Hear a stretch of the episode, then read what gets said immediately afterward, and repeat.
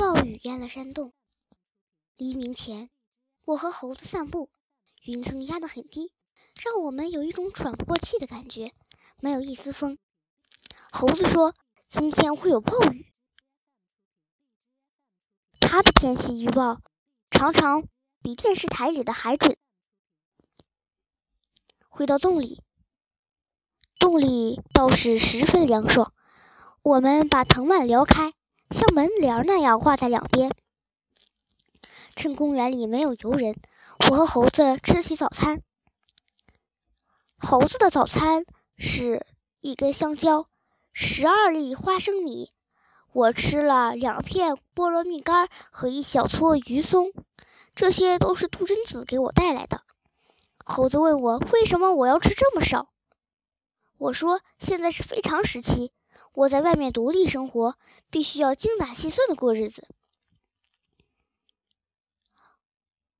我看你的菠萝蜜干和鱼松快吃完了，今天那个长得很像你的女孩还会给你送吃的来吗？他说的是杜真子。今天会下暴雨，他可能不会来。我嘴上虽然这么说，但是心里却希望杜真子来。这倒不是完全因为他能给我送吃的，而是因为我想他了。不知道那几个男孩会不会来？我越来越喜欢他们了。小猫哥哥，猴子突然问我：“这几个男孩子你喜欢谁？”第一马小跳，第二唐飞。其实我也喜欢毛超和张达，但是因为唐飞对杜真子最好，所以我对唐飞的好感比他们两个多一点儿。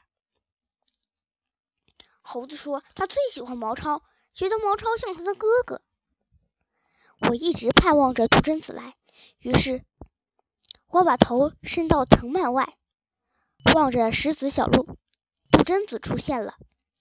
他提着一个篮子，肯定是吃的东西。我朝他跑过去，杜真子也看见了我。我看见离杜真子很远的地方有一个人，会不会是对对眼？越来越近，看清楚了，就是对对眼。小猫一点也不知道被跟踪了，它一边跑过来一边叫：“小猫！”我没有理它。飞速的跑过，两眼喷着怒火，狂笑着向他冲了过去。对对眼转身就跑，他领教过我的厉害，知道他自己根本无法抵御我的攻击。他的手和脚背上还有被我抓过的痕迹。一回到山洞，杜真子就把我抱起来：“小猫，你太棒了！”杜真子还说我是猫中豪杰。我已经记不清他夸我多少遍，吻了我多少次。这样的时刻我很享受。天上乌云滚滚，真的要下雨了。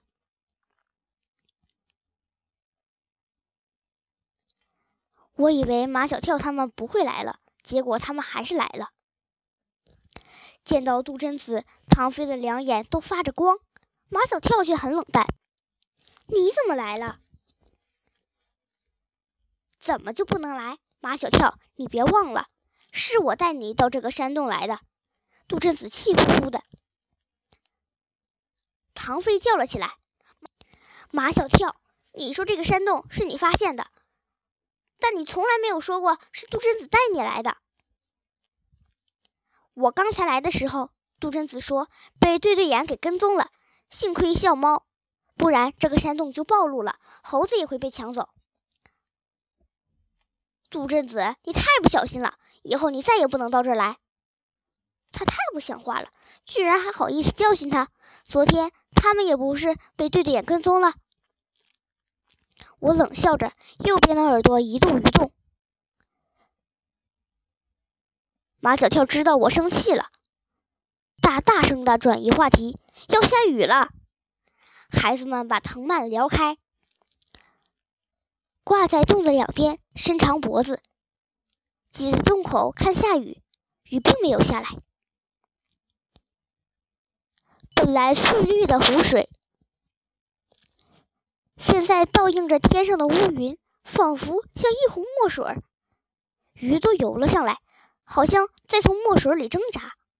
天亮了一点，突然只听哗啦一声，老天爷仿佛打翻了巨盆里的水，瓢泼大雨从天而降，没有任何过程，没有雨点儿、雨丝，直接就是泼了下来。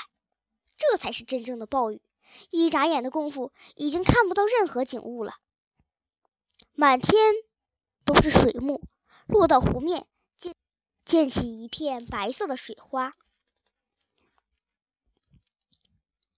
地上的雨水像小溪一样流流淌，流进湖里，流进山洞里。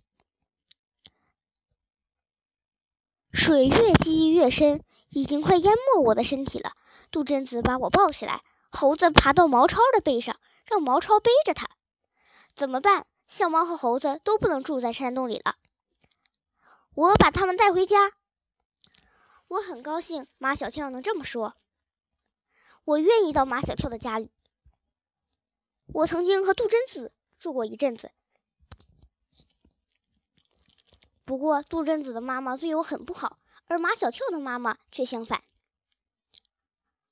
毛超想把猴子带回他的家，他说猴子喜欢他。我不同意，猴子要和笑猫住在一起，要不然他会孤单的。唐飞和张达都坚决地站在马小跳这一边。上次他们去毛超家，毛超的爸爸妈妈对他们很冷淡，而马小跳的爸爸妈妈却对他们很热情。他们愿意去马小跳家看猴子。雨一直哗哗的下，没有一点迹象能看出雨什么时候能停。下午，暴雨骤然而止，雨停了，我们快走吧。杜真子一边说，一边把我装进小篮子。马小跳把他的 T 恤衫脱下来，盖在篮子上面。毛超背着猴子，张达也把自己的 T 恤衫脱下来，搭在毛超的背上，把猴子遮起来。就这样，我和猴子来到了马小跳的家。